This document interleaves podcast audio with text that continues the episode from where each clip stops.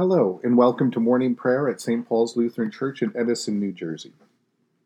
Today is Tuesday, and this is the eighth week after Pentecost. This week we are directing our attention toward the Gospel reading for the coming week, a reading in which Jesus teaches his disciples to act according to the ways of God's kingdom now. Our theme this week is Jesus' disciples pay attention to the coming in the presence of God's kingdom. We begin our time of prayer in silence. In the name of the Father, and of the Son, and of the Holy Spirit. Amen. O Lord, open my lips, and my mouth shall proclaim your praise. Glory to the Father, and to the Son, and to the Holy Spirit, as it was in the beginning, is now, and will be forever. Amen. Give glory to God, our light and our life. O come, let us worship and praise. Come, let us sing to the Lord. Let us shout for joy to the rock of our salvation. Let us come before God's presence with thanksgiving, and raise a loud shout to the Lord with psalms. For you, Lord, are a great God, and a great ruler above all gods. Come, let us sing to the Lord. Let us shout for joy to the rock of our salvation. In your hands are the caverns of the earth. The heights of the hills are also yours. The sea is yours, for you made it, and your hands have molded the dry land. Come, let us sing to the Lord. Let us shout for joy to the rock of our salvation. Come, let us worship and bow down. Let us kneel before the Lord our Maker. For the Lord is our God, and we are the people of God's pasture and the sheep of God's hand. Come, let us sing to the Lord. Let us shout for joy to the rock of our salvation.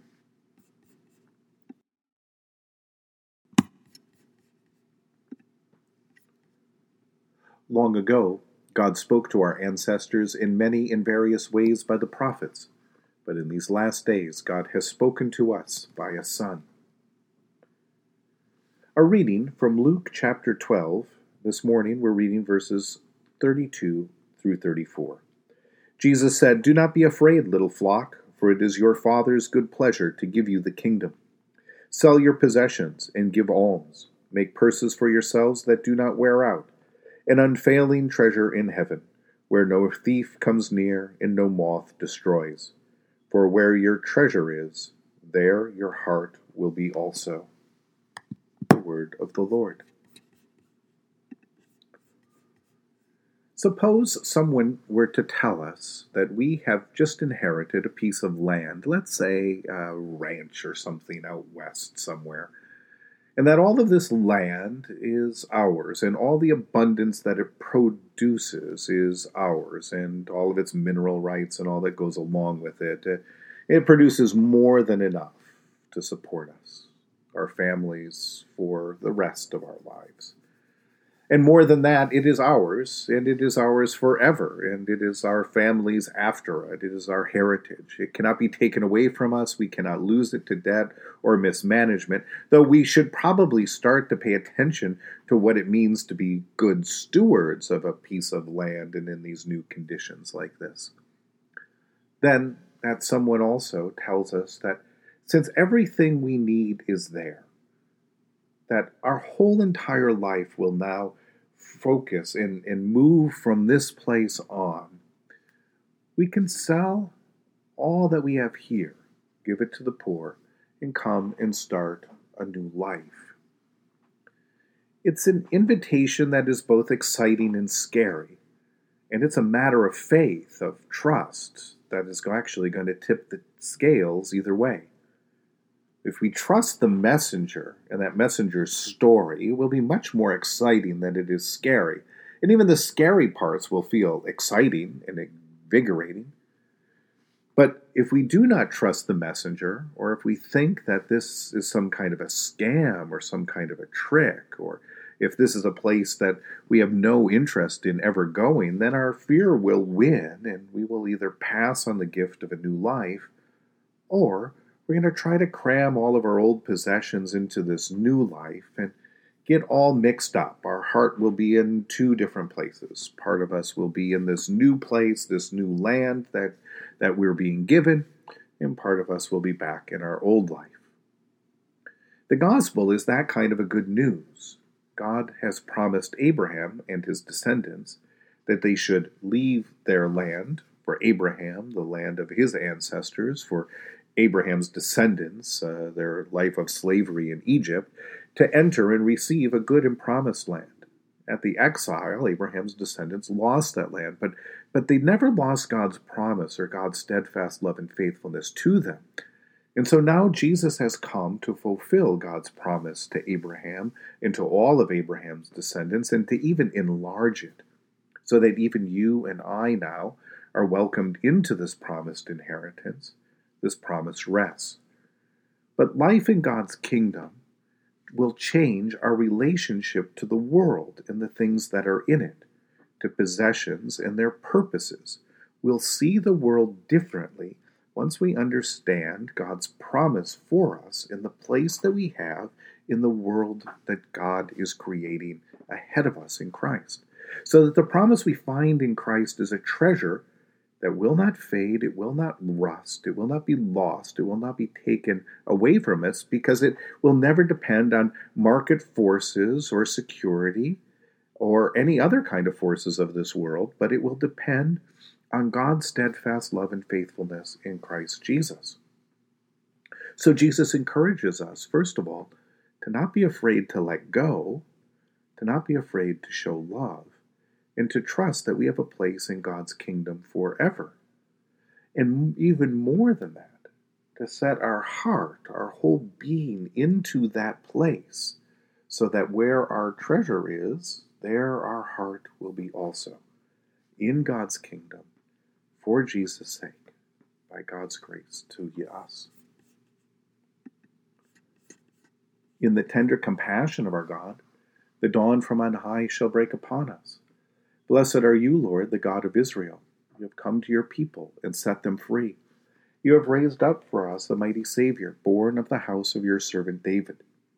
In the tender compassion of our God, the dawn from on high shall break upon us. Through your holy prophets, you promised of old to save us from our enemies, from the hands of all who hate us, to show mercy to our forebears, and to remember your holy covenant. This was the oath you swore to our father Abraham to set us free from the hands of our enemies, free to worship you without fear, holy and righteous before you all the days of our life. In the tender compassion of our God, the dawn from on high shall break upon us, and you, child, shall be called the prophet of the Most High, for you will go before the Lord to prepare the way, to give God's people knowledge of salvation by the forgiveness of their sins in the tender compassion of our God, the dawn from on high shall break upon us, to shine on those who dwell in darkness and the shadow of death, and to guide our feet into the way of peace. In the tender compassion of our God, the dawn from on high shall break upon us. The Lord be with you. Let us pray. Mighty God of mercy, we thank you for the resurrection dawn, bringing the glory of our risen Lord, who makes every day new. Especially we thank you for the sustaining goodness of your creation, for the new creation in Christ and all gifts of healing and forgiveness, for the communion of faith in your church, for the gift of relationship with others. For what else are we thankful? Merciful God of might, renew this weary world. Heal the hurts of all of your children and bring about your peace for all in Christ Jesus, the living Lord. Especially we pray for the Church of Jesus Christ in every land, and for the people, the ministries, the leaders of St. Paul's Lutheran Church, for those who govern the nations of the world, for people in countries ravaged by strife or warfare, for all who work for peace and international harmony, for all who strive to save the earth from carelessness and destruction. For what else do we ask our Lord today? We give thanks to you, Heavenly Father, through Jesus Christ, your dear Son, that you have protected us through the night from all harm and danger. We ask that you would also protect us today from sin and all evil, so that our life and actions may please you. Into your hands we commend ourselves, our bodies, our souls, and all that is ours. Let your holy angels be with us, so that the wicked foe may have no power over us. Lord, remember us in your kingdom and teach us to pray. Our Father who art in heaven, hallowed be thy name. Thy kingdom come, thy will be done, on earth as it is in heaven. Give us this day our daily bread, and forgive us our trespasses, as we forgive those who trespass against us. And lead us not into temptation, but deliver us from evil. For thine is the kingdom, and the power, and the glory, for ever and ever. Amen. Let us bless the Lord. Thanks be to God. Almighty God, Father, Son, and Holy Spirit, bless you now and forever. Amen. Go forth into the world to serve God with gladness. Be of good courage, hold fast to that which is good. Render to no one evil for evil. Strengthen the faint hearted, support the weak, help the afflicted, honor all people. Love and serve God, rejoicing in the power of the Holy Spirit. Thanks be to God.